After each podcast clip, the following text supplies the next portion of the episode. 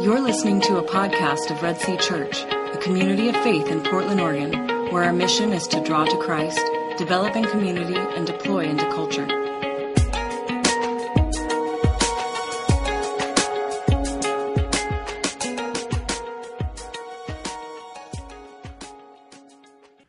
Let me just pray for our time, just to pause for a moment and pray, ask the Lord's blessing on our time, and we'll get into the Word.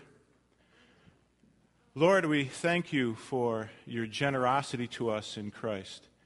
Uh, we, we thank you also, Lord, for the reminder of having a day each week set aside to worship you. Um, by your order of, of your sovereign grace, you have created the universe so that we have, in our solar system, so we have seven days uh, a week, and, and you have set it aside that we remember one of those days. And we need remembrance. We need to be reminded of your generosity. We get overwhelmed sometimes with hassles and busyness and burdens and, and fears and anxieties and, and just sometimes just plain busyness doing good things that we often drift and forget about your generosity to us. I pray, Lord, that that wouldn't be the case, that even today as we gather and we look at what your word says about prayer, that you would work in us, that you would ignite in us, all of us, individually, as families, and as a body of Red Sea, a desire not only to pray, but to pray biblically in a way that is honoring to you and is effective in achieving your purpose in our lives and in our community. So, Lord, we, we move forward in this time, not passively, just because I'm speaking, but all of us with, uh, I pray your Holy Spirit will create in us an eager expectation to hear from you and to experience your grace and your word in a powerful way. We thank you for it. In your precious and glorious name we pray. Amen. Today we're going to begin a series that we're going to do for the next few weeks on prayer. And I'm going to venture to guess that I'm not too unusual among uh, those of us sitting here today that have struggled with prayer. In one way, it should be a no brainer, right? You just talk to God. Uh, he's everywhere all the time. He's always attentive. So it shouldn't be that difficult for us to pray and pray effectively uh, to, to the God who wants to answer, answer us. And, um, and, but I have, from time to time, evaluated my praying, evaluated what I do in prayer, and, and I, have, I have been sometimes disappointed. I guess, guess that's the best word, frustrated with myself and my praying. I find as I evaluate myself, I often do what I call checklist prayers. I have a checklist. Okay, bless my wife, bless the kids, bless the church. Let's see, I got everything. Check, check, check, done. Time to go. Anybody else pray like that? Okay, checklist prayers. The other thing I find myself doing is what I call fix it prayers. Fix it prayers. Lord, fix this. Okay, it's broken, it's not working the way I would like it to happen, whether it's an event or, or finances or some other person. Lord, fix them, and we're good to go. Anybody else pray like that? Okay? How, the other one I do that if I'm really thinking ahead, I, I, I pray what I call avoidance prayers. See, in fix it prayers, I'm already bothered, okay, by whatever it is. In avoidance prayers, I'm praying, I'm thinking ahead and saying, Lord, I don't want to be inconvenienced or discomforted, so I would like you to create a situation so I can avoid that. Anybody else pray to avoid life situations? I, I find myself often praying those ways and then getting frustrated because I know it's not the way the, the Father desires us to pray. And often I find myself trying to convince God to do the things that I think He's reluctant to do. And, and sometimes as I pray, I think and I say, okay, this is sort of the scenario that I have. The sequence of events is that um, we have a problem, and, but for, to some degree we can't quite handle it, so we decide to pray. So we pray, and we do all the talking. And so God apparently listens. At least we hope He does, right? We don't, not, we're not quite sure when we're praying. And when we wait around then after we prayed, waiting for God, if He wants to, to answer our prayers. So we wait, and either God does answer it so that we know, or He doesn't answer it. And then after that, we say, Well, I'm not quite got the answer I want, so I'm going to try again. And we start over the cycle over again. Again, Maybe that's oversimplification, but that's part of the frustration I have of thinking of it. And sometimes I feel like praying is like throwing dice. Anybody else? You just sort of like, I'm not sure what's going to happen, so I'm just going to throw it out there, and if the numbers come up great, woohoo, good to go. If not, okay? I'll just have to roll again later, okay? And uh, some of you probably shoot, shoot uh, dice prayers like that. Or future, my life from the next moment on is some kind of mystical fog, and I can't see past the next minute. So I'm wondering what's going to happen. And, and God, I can't see the clearly, so I'm going to ask you to somehow navigate that fog. Again, there's an unsurety, and that makes me apprehensive to pray. Unfortunately, what has happened is this is, has consequences, is my view of God as I've really thought about this kind of praying, when I think about it, it really has affected my attitude towards God. And what I mean by that is sometimes I think God is, I, I treat him, I speak to him as if he's moody. You know, he might be in a good mood, he might be in a bad mood. I'll have to take my chances. Or I, I pray and, and that God's unpredictable. Last week he answered, this week he might not. That's the way it's going to go. Or maybe he's reluctant. Or maybe God is preoccupied with more important things than, than our requests. And, and as I thought about that, I know that's not the God that we pray to, but yet the way I pray and the interaction with prayer sometimes guides those things. And one of the biggest problems recently that as I've evaluated my prayer time is I have uh, a prayer, what I call narrow prayers. And what I mean by narrow is they're usually very narrow in scope and very narrow in time frame. In other words, I find myself praying today for what I need today. And I'm not really thinking any bigger picture. I, what is the pressures I'm feeling right now? And that gets my attention. And that, unfortunately, again, guides the way I pray, what I pray for, and how I pray.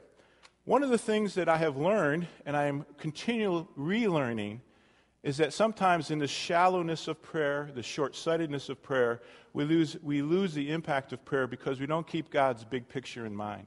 We don't keep the, the bigger picture of what God is doing in the world in mind. If we look back at the gospel, we talk a lot about the gospel at Red Sea, and we can summarize it. There's a lot of ways of summarizing it. But the overarching picture of the Bible is we can say in four words creation, fall, redemption, restoration. God created the world good and physical, and, and a lot of things happening that are really good. And then we know that Adam sinned and introduced sin into the world. And that's the fall. And since sin came into the world, human interaction has always been breeds, sin always breeds alienation and corruption. We always are in, in, conflict in relationships, and we always are, things are getting broken. Things are dysfunctional in our life, and whether it's our jobs or the way we interact with each other or just finances, everything, sin brings those kind of things. But God, knowing that, even before He created the world, created a plan of we call redemption that he even from genesis 3 he said i'm going to fix this problem. And he foretold that christ was going to come and die for our sins. We have the history of the bible. It all leads up to a central point, point where the birth of christ the son of god became man. He lived he taught he was crucified for our sins. His body raised from the dead and then he ascended into heaven. That is the gospel message that christ died for our sins but the gospel doesn't stop there. That's where we're at now. We live on that side of the cross. But the gospel message doesn't stop there. There's also the full restoration. And that is at some point, Christ is going to return and, and he's, going to re he's going to recreate the world. It's going to be a new heavens and a new earth. It's going to even be better than it was when he originally created it. So that's the big picture. Now, why am I going through all that? What does that got to do with prayer? Are we supposed to pray the whole Bible? Well, Actually, yeah, that's what we're supposed to do. We're supposed to keep in mind the things of the Bible. This whole flow of the gospel is the flow of history, it's the flow of our culture, and it's the flow of your and my life. It's a flow of Red Sea. We were created, we have sin, there's redemption, and we will be one day restored. That is the flow of everything in our lives, and it's heading that direction. And the overarching story of the Bible is about God's work of creation and recreation through the salvation that came through Jesus Christ. And the whole Bible is pointing that way. And every detail of our lives, here and now, is part of that flow, part of that story. And Christians recognize this when they pray. Christians don't pray outside the big picture of what God is doing in the gospel. We often didn't. The struggles that I've had in prayer is when I have isolated my thinking and my attitude away from the gospel, focused on my situation now, and did not stop and think about the big picture. If we study prayer in the Bible, and God's intention is we pray in light of the story that's already being written out and that we're a part of. We get to join God in that. And one of the most amazing things of the gospel, at least it is to me, is that God not only is saving the world, but he chooses to use those he saves to save the rest of the world. We're told in 2 Corinthians 5 that God is recon- in Christ, God is reconciling the world to himself. God is working to overcome sin in people's lives and bringing them to himself. And then Paul goes on after he says that and says, and he has uh, given us the ministry of reconciliation and entrusted to us the message of reconciliation. God is doing the work, he's bringing it to himself, but God, in his sovereign wisdom, has chosen to use us, the very sinners that he saves, as the tools to save the people in the world. That to me, I don't know about you guys, but I find that remarkable. He, didn't, he doesn't have to do it that way, but he chose, has always chose to use the very people that he extends grace to, to extend grace to other people and to bring glory to him. And the more we conform to that, the more glory he gets. Now, why is this important in prayer? It's important because having revealed his purpose in the gospel, God graciously allow, excuse me, allows us, his dear children, to be involved in carrying out his will. To put it another way, he gives us the privilege of identifying with his will by asking him to do what he has already determined to do. The gospel message, the train of history, is already determined. He's asked us to join him in that, and one of the primary venues we join him in that is through our prayers. When we pray, we are extending the kingdom of God. We are advancing the gospel. We are articulating the message and the ministry of reconciliation. Prayer is not trying to persuade God to do something that he otherwise would not do. That's the way I often pray. Praying is not trying to convince God to do something he, he would otherwise not do. Praying is intentionally engaging with God to accomplish what He is already determined to do. We're going to pray in light of what God has already determined that He's going to do. And we know what that is by the gospel message of the Bible. We're going to look at today very briefly. We're going to look at the Lord's Prayer. This is one place. It's actually in two places in the Bible, Matthew and Luke. We're going to look at Matthew's. And it's where, the, where Jesus teaches explicitly on prayer. And in the Luke passage, his disciples say, Lord, teach us to pray. And he gives them the Lord's Prayer. So we're going to look at that. If you can just stand with me for a minute, we're going to read that. I'm going to read it to you. It is found in Matthew chapter 6. Um, it's not in your flyer. Um, it's in Matthew, if you have a Bible or you have your phone or your iPad, whatever you, you use, we have it's in Matthew chapter 6. We'll be looking at verses 9 through 15. Matthew chapter 6, verses 9 through 15. Pray then like this Our Father in heaven, hallowed be your name. Your kingdom come, your will be done on earth as it is in heaven. Give us this day our daily bread, and forgive us our debts, as we also have forgiven our debtors. And lead us not into temptation, but deliver us from evil. For you for if you forgive others your, their trespasses, your heavenly Father will also forgive you.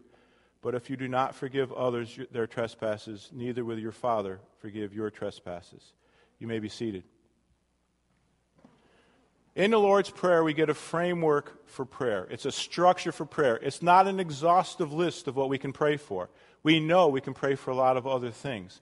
But Jesus has given us some, some uh, a framework, a structure in which we can pray and, um, and he begins with an address. Who is he speaking to? And then he gives, we're going to look at five requests, five what we call in, in prayer language petitions. He's asking something. Uh, he says to ask the Father something. And again, this is well, I want to just reiterate that as we look through the Lord's Prayer, that we, this is unfortunate. That's not unfortunate. It is very common, especially if you have a, relig- a background in a church setting, that this was recited often. I was raised in a, a background where this was recited almost weekly. And it's very quickly to mentally disengage in the Lord's Prayer and just say, oh, it's quick, check, check, check, check, and not really stop and think about the depth that's there. We could spend weeks on each line. We're not going to. We're going to spend one message on the whole thing. So we're going to move fairly quickly. and in this, in this thing, so prayer is not trying to persuade God to do something that he otherwise would not do. Prayer is being caught up in the purposes of God and then expressing these, this privilege as his children to a father. So let's look at verse 9. Let's look at verse 9. Verse 9, he says, Our Father in heaven. This is the address. This is who we're supposed to talk to, the Father in heaven. We are to address God as our Father. He has revealed himself in His Scripture as Father, uh, the eternal Father. We're told in, in, in, uh, in John's Gospel, in John 1, that, um, that those who believe in Christ are born again and they have the right to become children of God. Those who have faith in Christ are called children of God, and they are adopted and, are, and call God Father. In fact, in Galatians, Paul says, But when the fullness of time came, God sent forth his Son, born of a woman, born of the law, to redeem those who were under law, so that they might receive adoption as sons.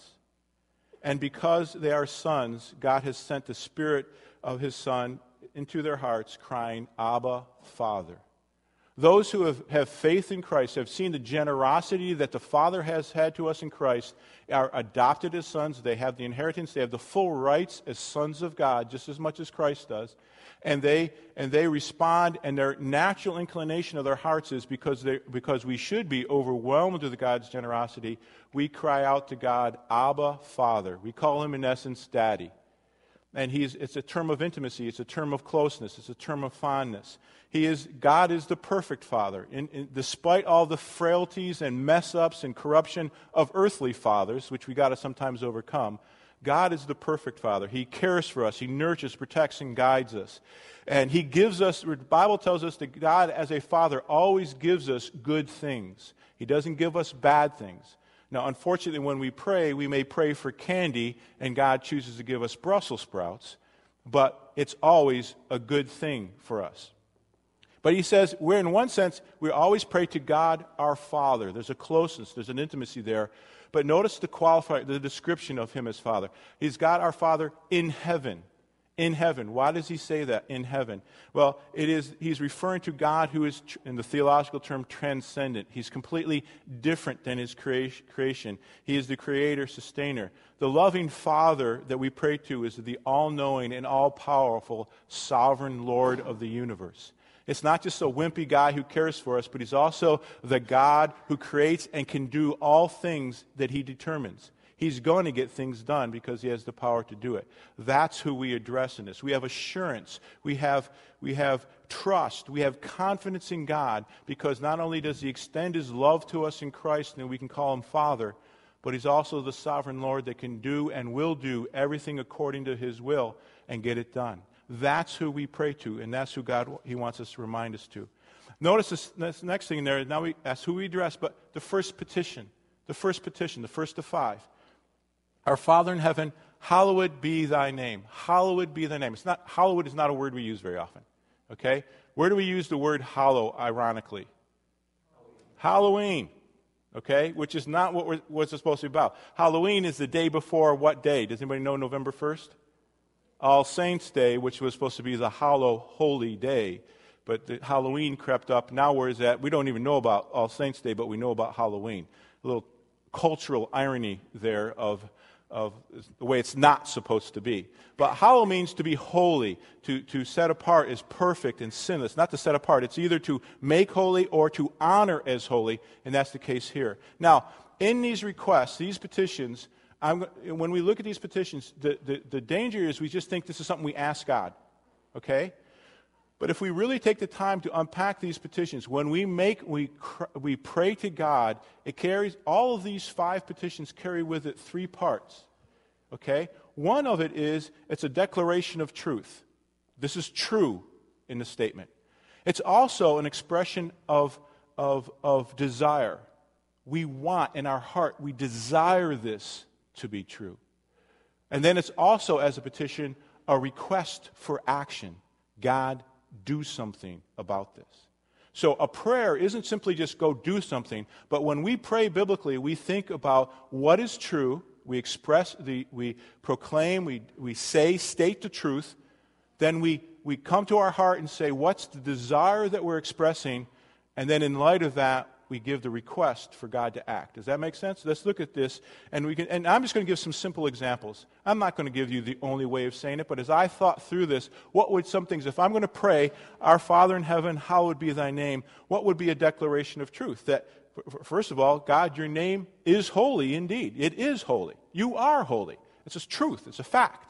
And also, I think of Revelations. When I thought of this, I thought of Revelations it said, uh, where the angels and the, and the creatures in heaven in Revelation say, Holy, holy, holy is the Lord Almighty, who was and is and is to come. That's a, that's, a, that's a declaration of truth. But an expression of desire might be something like, Oh, that your name would be recognized as holy in the world, in my life, and maybe in this particular situation that I'm praying for. Lord, I desire that you be recognized as holy. And then there's a call to action. There's a call. In light of those two things, Lord, bring glory to your name.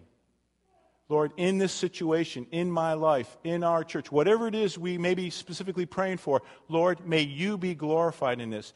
And, and uh, Lord, do you do what you need to do in this situation to receive the glory and be recognized as holy? It's like this first petition establishes the priority of praying God first. It's like the first commandment love the Lord your God with all your heart, soul, mind, and strength. This is the first and greatest commandment. When we pray, our first and greatest prayer is that God be recognized as holy, and we express it like that.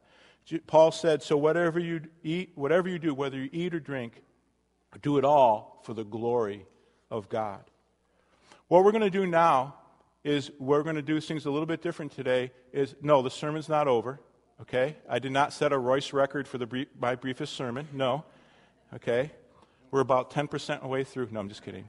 Okay? What we're going to do, though, as we talked about this as elders and with the worship team, we decided what we need to do is we can't just talk about prayer. Okay? We need to pray. Right? Wouldn't it make sense? Okay. Don't worry, we're not going to put anybody on the spot. But what we're going to do now is I'm going to remind you of what he said, and then and then I'm going to give just a moment, a couple moments of silence that you, in light of this passage, pray that, whatever comes to mind. And then the worship team is going to come up and they're going to lead us in a song. And then, and then I'm going to come back up and I'm going to share two more requests. And then we're going to pray, sing. And then I'm going to come back up and share the last two requests. And we're going to pray and sing. Does that make sense? Okay. So, this is the verse we want you to focus on. Our Father in heaven hallowed, holy be your name. And as you think about this, I want to remind you, as you think, maybe you gravitate to one of these areas or not, or all three, declare what is true. Express your desire in respect to that. Or call or request God for action, for God's to make action. Okay? Let's spend a minute to pray, and then when you hear the music, you can look back up, or you can be looking up anyways, I don't care. And then we will um, worship and we'll continue in the Word. The second petition that the Lord teaches us to pray is, Your kingdom come, your will be done on earth as it is in heaven.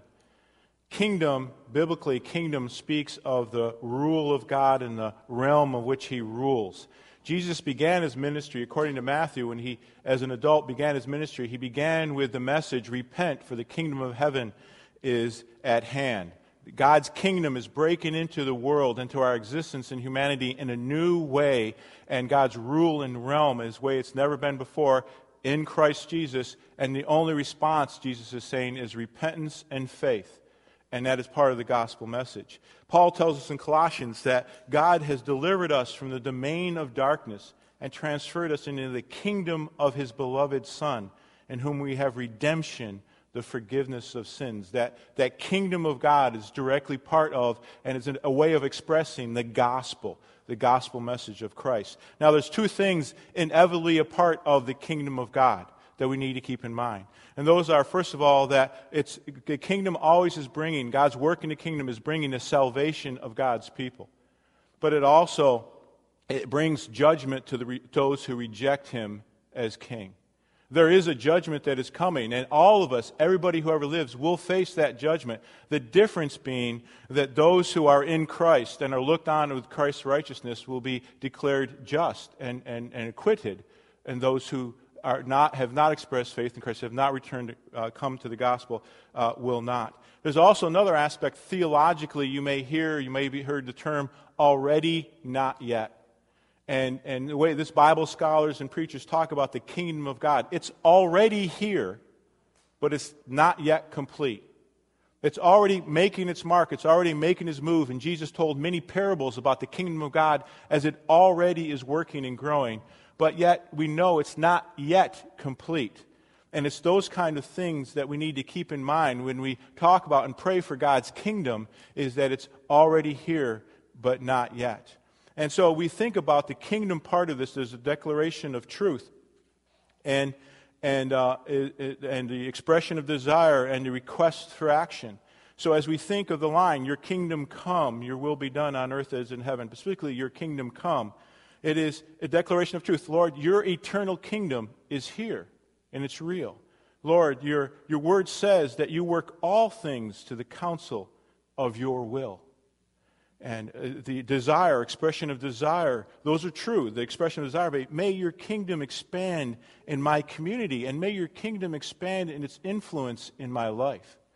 And um, expression are, as, as our Heavenly Father and Eternal King, may we have confidence that your will for us is good and perfect.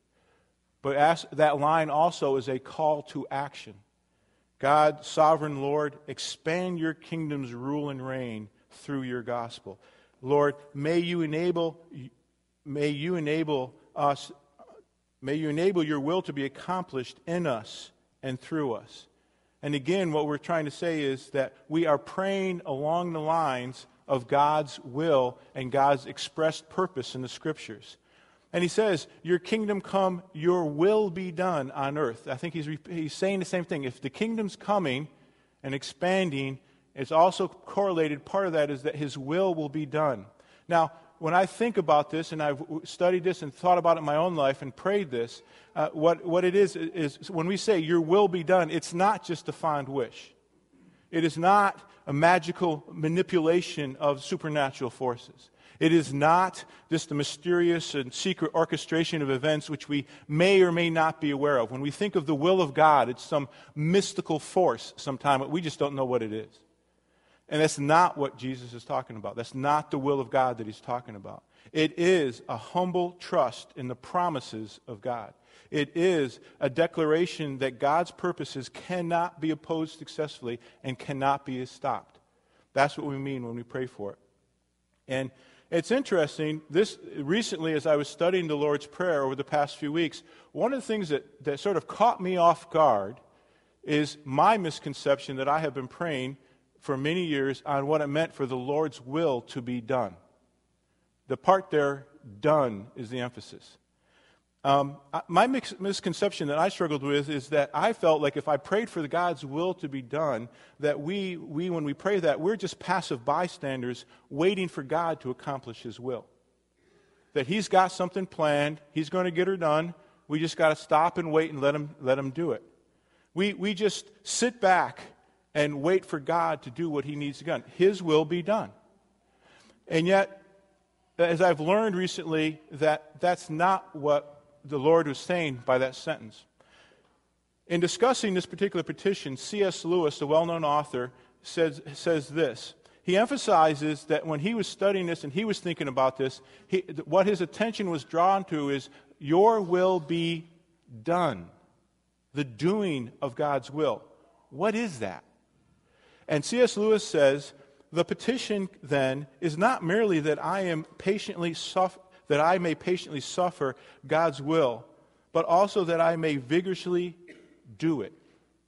I must be an agent as well as a patient. What C.S. Lewis is saying and what this is that we're saying is this petition that your kingdom come, your will be done, is a petition that leaves room for our involvement in answering our own prayer. When we pray this prayer, we commit ourselves to taking responsibility for action. This prayer commits us to personal obedience to God's will as we understand it.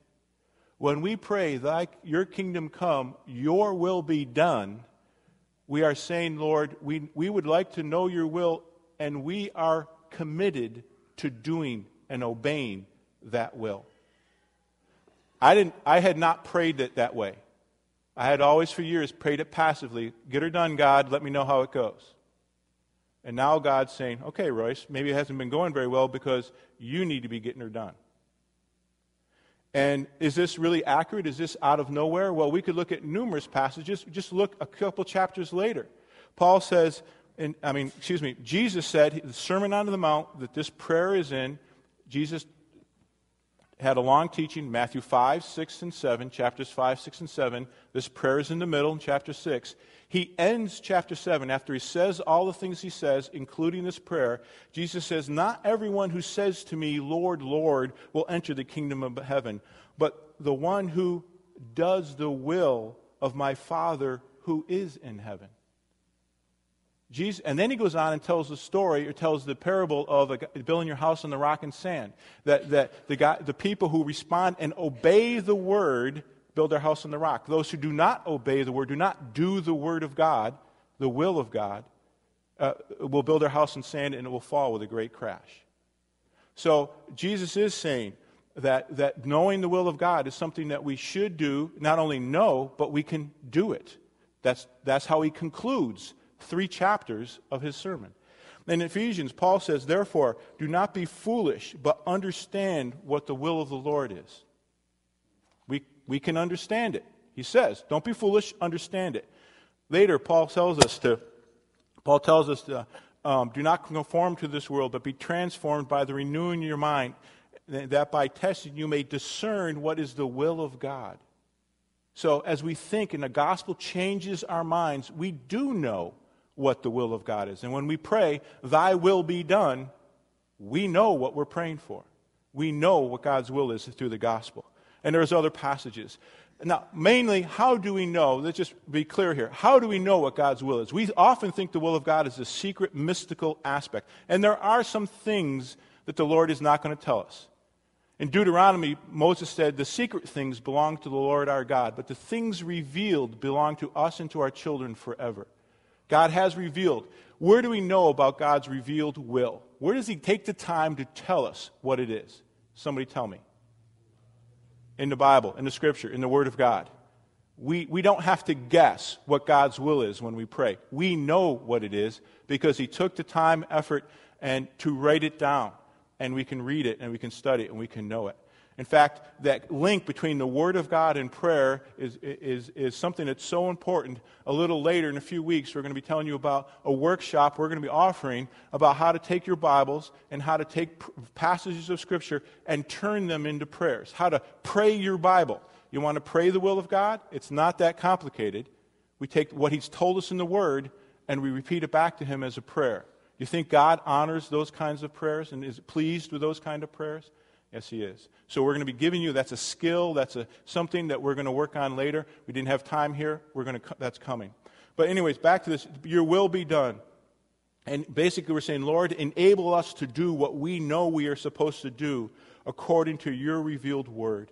And it's interesting that in Colossians in Epaphras, we studied this back in the summer, uh, he talks about Epaphras, who is one of you who served Christ, greets you, always struggling in, in, always struggling on your behalf in his prayers. He works hard at praying for them, that they may stand mature, fully assured in all the will of God. He's prayed for his, his fellow church people uh, that they would be fully assured of the will of God. Okay, that's, that, that's the second prayer. The third prayer, I mean, the third petition. Verse 11 Give us this day our daily bread. Give us this day our daily bread. Seems pretty straightforward, and for the most part, it is pretty straightforward. We sometimes forget, I forget often, that the, the gospel message isn't simply a spiritual message. It's not just a message for uh, our, our thoughts and our spiritual lives, but it involves real life. The, the, the, Bible is, is about real, tangible living. It's not that there's the physical world that is evil and, and just mundane and plain, and that the spiritual world is what God really cares about. That's, that's not a biblical, that's Platonic. That's Plato came up with that. We, we uh, as Christians, believe the physical world, God created it, He created it good. It's corrupted by sin, but he created it good. There's Genesis, the creation of the world. Sin came and corrupted the physical world. The gospel in Jesus became an incarnation. That's the fancy word is that God became man and was born in the physical world. Jesus was, walked and ate and slept and, and did all the things that we as people do in the physical world. A sign of the gospel coming is physical healing for some people. Resurrection, the resurrection of Christ, his physical body was resurrected, and so will ours. We, we don't leave behind this. We, if we die now, it'll rot for a while, but eventually our physical body and our spiritual aspect of us will be united forever. And in the consummation, in the end of the age, and when Christ returns, there's the new heavens and the new earth. Okay, this concept that we sit around in heaven in clouds playing the harp all the time, I, I really don't know where that came from but it could be, couldn't be further from the truth. There's an earth. We're going to be on it with our physical bodies, doing real things. Um, so the reason I go through all that is that, that the physicalness of our life, the gospel has something to say about that. The gospel has something to say about that. And it says, Give us this day our daily bread. God is providing what we need. The, your very next breath is a gift from God. The food we eat, that everything that is physical around us is, is God's sovereign grace, is what gives it to us. And we, we reference this. And, and in the Bible, give us this day our daily bread has an, as, a, a reference to manna in the Old Testament, where Israel was wandering the desert for 40 years. And what did they eat in the desert for 40 years? Manna, bread, a special kind of bread provided by God every day. They got that. So there's an allusion to that. But and it's, it's about, and notice this, it says, This day our daily bread. God, I have needs right now. I, I, I don't want to worry about too much in advance. I need it today. I'm not going to be anxious about tomorrow. I have enough problems with today. So give me grace for today. It's like in Proverbs 30, uh, uh, he's the writer of Proverbs says, Two things I ask of you, deny them not before I die. The first one is remove far from me falsehood and lying. The second one is give me neither poverty nor riches. Feed me with the food that is needful for me, lest I be full and deny you and say, Who is the Lord? Or lest I be poor and steal and profane the name of my God. So the, the, guy, the author of Proverbs is saying, I don't want to be rich or poor, because either way, I might bring dishonor to God's holy name. Lord, feed me this day. Take care of my physical needs in this day for what I need. It is, it is okay and it is important that we do pray for those things, the finances and, the, and those kind of We have bills to pay, we have mouths to feed. We should pray, Lord, we need your provision for those things. It's also, though, that this an illusion here, give us this day our daily bread, is more than simply the physical needs that we have. It is also the spiritual needs that we have. For Jesus said, um, Man shall not live by bread alone, but on the very words that come from the mouth of God. Jesus himself in John 6 calls himself the bread of life. He, after feeding of the 5,000 people, the crowd comes after him and they want more. They want more bread. Their stomachs physically were filled, they wanted more. And Jesus warned them and he said, Do not work for the food that perishes, but for the food that endures for eternal life, which the Son of Man will give you. Truly, truly, I say to you, it was not, not Moses who gave you the bread from heaven, but the Father who gives you the true bread from heaven. For the bread of God is he who comes down from heaven and gives you life to the world.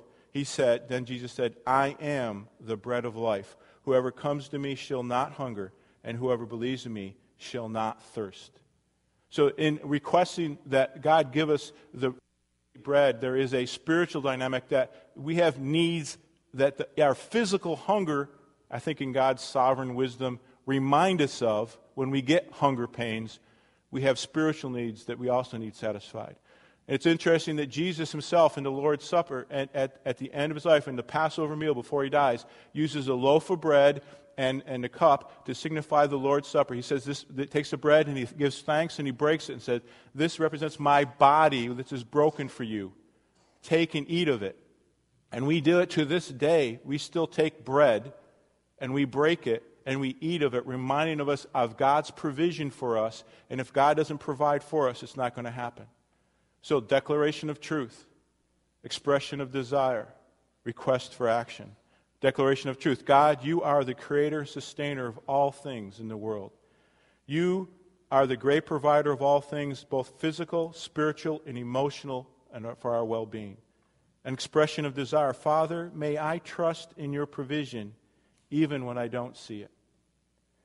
A quest for action Father, I have bills to pay, I have mouths to feed. Please provide what we need. And Lord, and we can pray with wisdom the, what the Proverbs said Lord, give me neither poverty nor riches, but feed us the food we need. Otherwise, we may be full and deny you by saying, Who is the Lord? Or we may be poor and steal and so profane your name. So let's take a, minute, a couple minutes and let's pray these two petitions. Your kingdom come, your will be done on earth as it is in heaven. Give us this day our daily bread. And then what is going to happen as we pray for minutes and, and think about the declaration of truth, expression of desire, and a request for action, when we sing the song the, as in, in a response to God and His provision for us and give us this day our daily bread, we are going to take our offering as an act of worship back to God, of, of reminding Him that He's provided the, the, finances we have. We, as an act of worship, are giving back the tithes as an act of worship. If you don't get it in the bucket, because we have one song, if you don't get your tithe in, there's a bucket on the back near the sound booth that you can put it on after the worship gathering. Let's pray for a minute and then respond in song.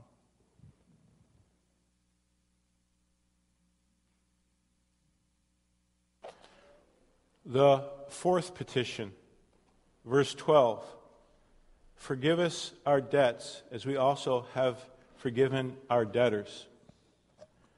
And a little later, actually a verse later, not the very next one, but in verses 14 and 15, Jesus continues. It's the only, um, it's the only uh, line of the prayer that he actually offers ex- additional explanation. In verses 14 and 15, Jesus says, For if you forgive others their trespasses, your heavenly Father will also forgive you. But if you do not forgive others their trespasses, neither will your heavenly Father forgive your trespasses. Forgive us our debts as we've forgiven our debtors sounds conditional, because it is conditional. And it makes us very uncomfortable, especially in a church that proclaims grace and, and, and the gospel message, to say that we're supposed to pray about forgiveness in a conditional way.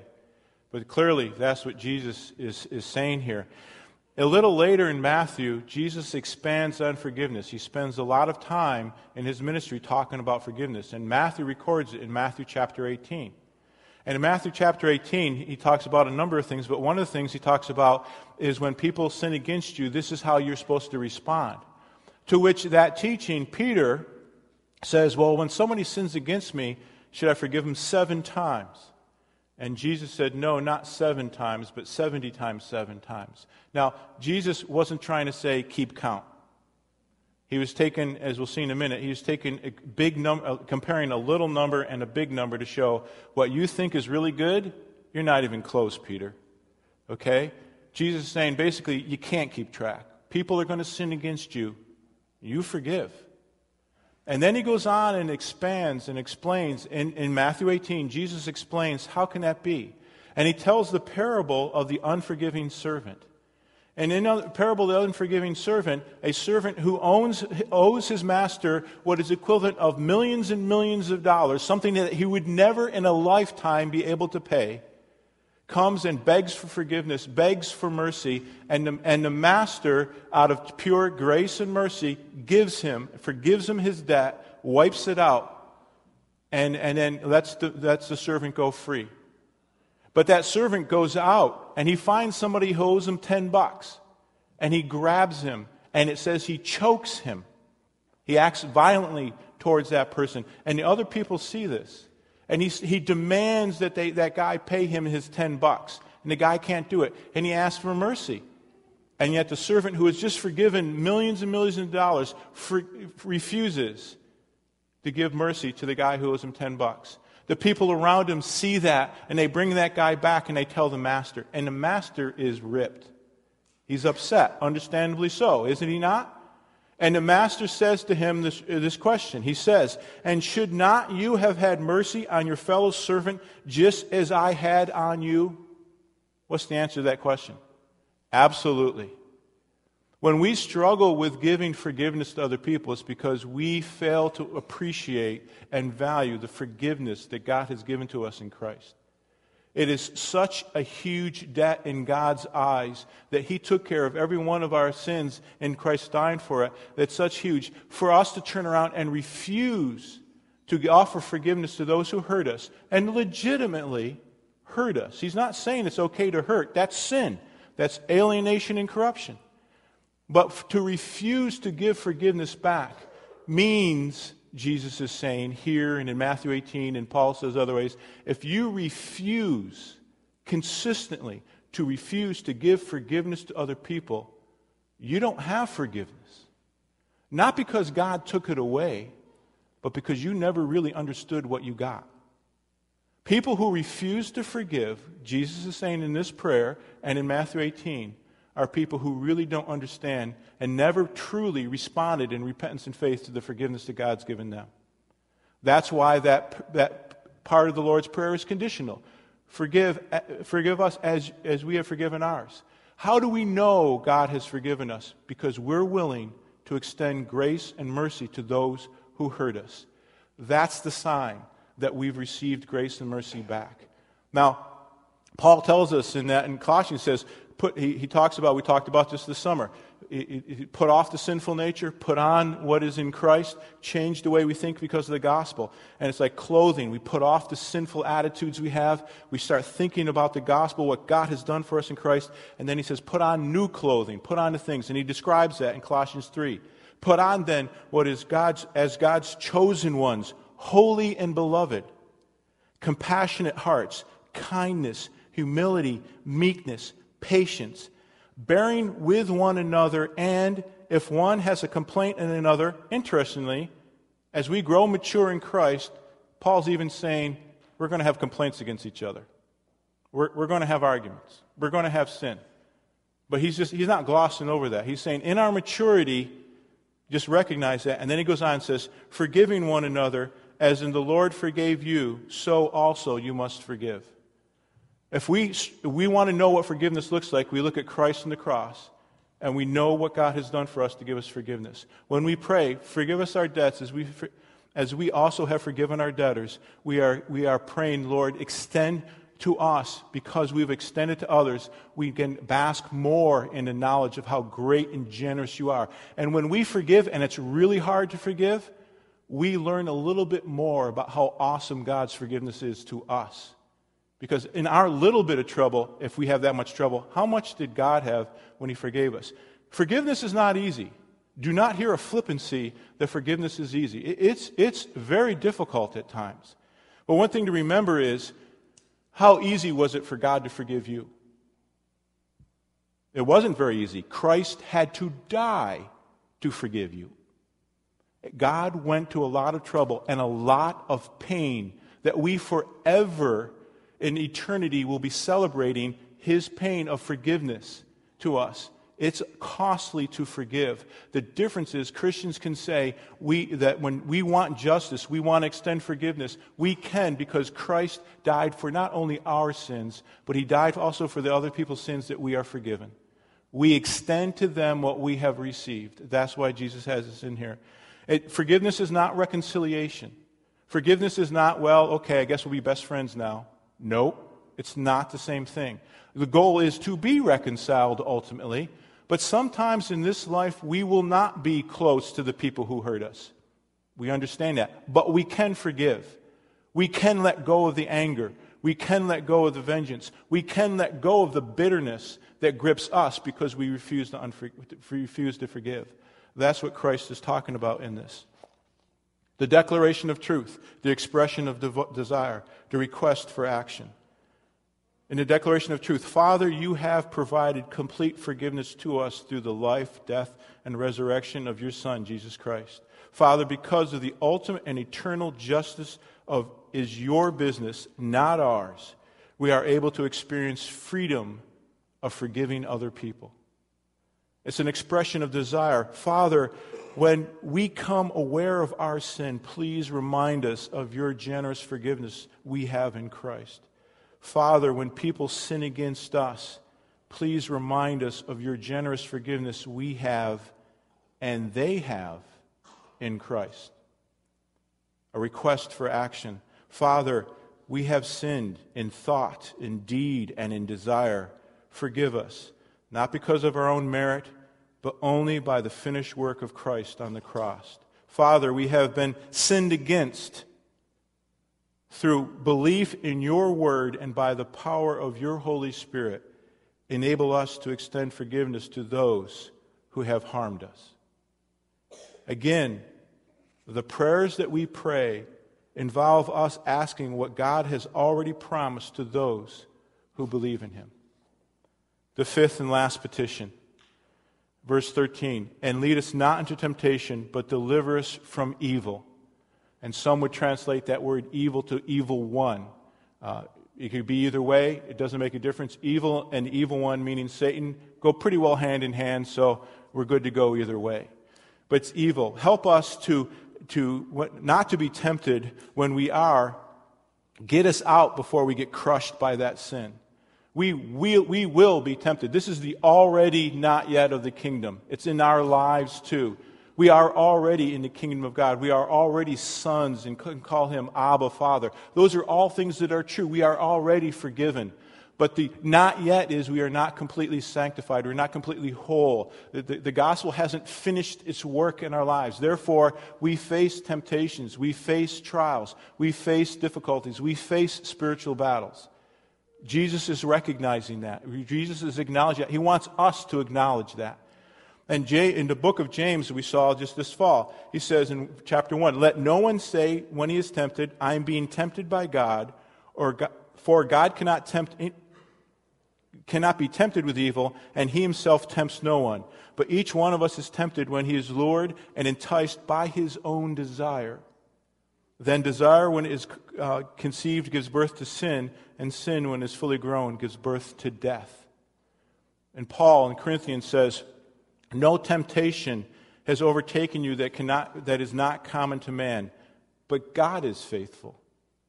He will not let you be tempted beyond your ability, but with the, with the temptation, He will also provide a way of escape that you may be able to endure it. God is aware of temptations. He doesn't cause it. It's our own sin. It's our own desires that gets us into the mess in the first place. And the sin and desires of other people who sin against us. But that temptation is reality. We are to respond and do it. And Lord, when we face that temptation, we just hope we can avoid it. If we can't and we're stuck in the middle, Lord, we're acknowledging we need your deliverance to get us out. We need the gospel to change our hearts, our attitudes right now. What I find very interesting is when Jesus, when Jesus spoke this, and Matthew recorded this thing, this, this exhortation, it's where he placed it in the prayer. He placed it at the end, but it's interesting that this petition is sandwiched between two things in forgiveness. He says, Forgive us our debts as we have forgiven our debtors. And then he says, Lead us not into temptation, but deliver us from the evil one. And then Jesus comes back and explains forgiveness. Why did he do that? Why didn't he just say, forgive, and then here, let me give you an explanation of forgiveness, and then come back to the temptation and evil one? I think he did it on purpose. Obviously, he did it on purpose. He recorded it that way. And it's because I think one of the major reasons is, is that we, when we struggle with forgiveness and we have broken relationships, we are calling to attention that, that God, we are off gear. We have, we have swayed away from, we have drifted away from God's provision of the gospel. We have forgotten when we struggle with forgiveness. We're very susceptible at that time with anger and bitterness to do things that we should not do, think things that we should not think, desire things that are not right, not according to the gospel.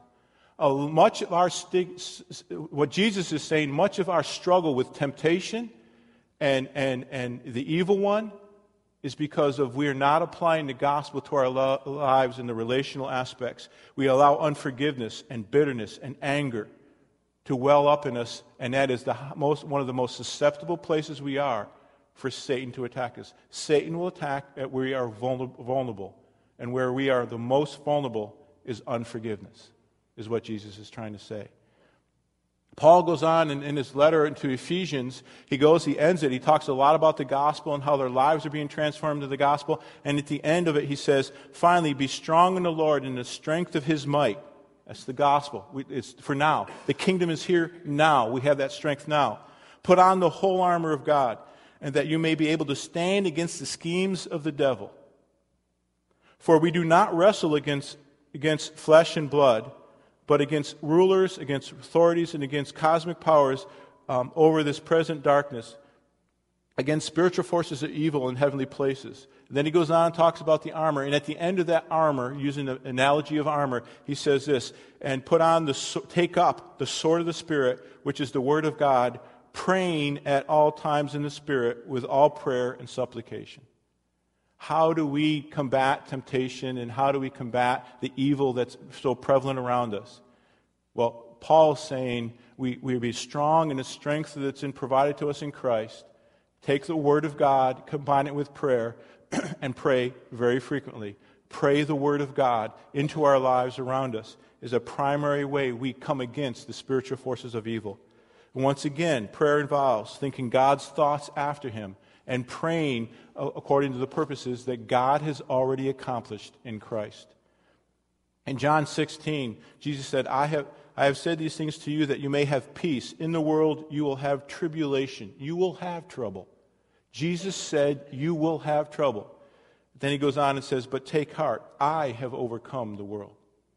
The answer to the troubles of life is back to the gospel. It's not separate from what Christ has done for us. Declaration of truth expression of desire, request for action. When we think of this line and we pray this, a declaration of truth, our, desi- our desires entice us away from God's generous provision for us in the gospel.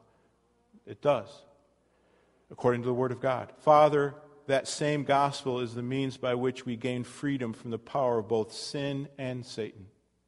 That's a statement of truth. But an expression of our desire. Father, we are, we are very aware of our tendency to drift away from you and your provision in the gospel. We are grieved by this. Father, may the wonder of your riches for us in Christ captivate our hearts and minds. That should be a desire. Request for action. Keep us from shifting our focus away from your priorities of provision and acting in ways that do not honor you. Father, when you do find, when we do find ourselves engulfed in temptation, please enable us to quickly flee to the gospel for the power to escape. I just want to summarize before we pray and sing. I just want to summarize what, we, what the emphasis of the Lord's Prayer is.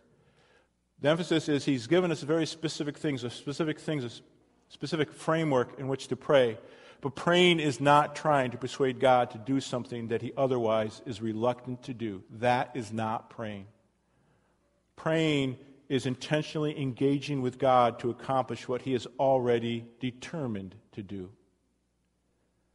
Having revealed his purpose in the gospel, God has graciously allows us and invited us as his, his dear children to be involved in his purposes through prayer. He gives us the privilege to identify with His will and asking Him to do what He has already determined to do. John Piper wrote in a book um, called um, Let the Nations Be Glad a paragraph that changed a number of years ago the way I prayed. I've, i mentioned earlier I began with some of the struggles I've had with prayer over the years. I still struggle from time to time, and by God's grace, I learn as I read and study and, and, and practice prayer, I've learned more. I have a long way to go but at least I've made some progress. But one thing, there's times when you read something and it just na- massively changes you. At least that is for, true for me. This is a paragraph that John Piper uh, uh, wrote a number of years ago, and when I read it, it changed the way I viewed why and how I pray. And it's along the lines of what we just said. Let me just read it to you. John Piper says, quote, and I've read this before. Uh, some of you may this might be familiar. Life is war. That's not all it is, but it is always that. Our weakness in prayer is owing largely to our neglect of this truth. Prayer is primarily a wartime walkie talkie for the mission of the church as it advances against the powers of darkness and unbelief. It is not surprising that prayer malfunctions when we try to make it a domestic intercom to call upstairs for more comforts in the den. God has given us prayer as a wartime walkie talkie so that we can call headquarters for everything we need as the kingdom of Christ advances in this world. Prayer gives us the significance of frontline forces and gives God the glory of limitless provider. The one who gives the power gets the glory. Thus, prayer safeguards the supremacy of God in mission while, while linking us with the endless grace for every need. That is what prayer is about. And we at Red Sea in this coming year are going to be emphasizing more and more of that and calling people and inviting people into praying wartime prayers. Not some radical weirdo stuff, but just calling and sincerely saying, you know what? Life is war. We're going to take it seriously, and we're going to turn to God the provider and pray the way He has told us to pray according to the gospel. So, over and over again, over the years progresses, we're going to be inviting you in different ways, different times, sometimes in the gathering, sometimes outside the gathering, to pray with us. The elders have committed since last year to pray. We pray, we meet every week. Every other week, our total meeting is just that we pray together. The three of us pray together. That's it. No business, no talking. Well, we talk a little bit afterwards, okay? But we pray. We want to invite you more and more into that time of prayer. We have in, before us the communion. We've already alluded to that. In this whole prayer, we could take each one, and I was tempted earlier when I first started thinking about this to tie each one of those lines of the Lord's Prayer to the communion table. We could. We declare the Lord's death until he comes. We remind ourselves of the gospel every week as an act of worship. If you are a believer here, you have responded to the gospel message that Christ died for your sins, and you responded in repentance and faith, we invite you to participate in the Lord's Supper, to take communion as an act of worship. And, um, and we're going to be doing that now. We're going to pray those two lines, and then they're going to sing. As they sing, we invite you to come up to these tables and take communion. Remember the prayers that we're going to pray with this emphasis here in verses 12 and 13.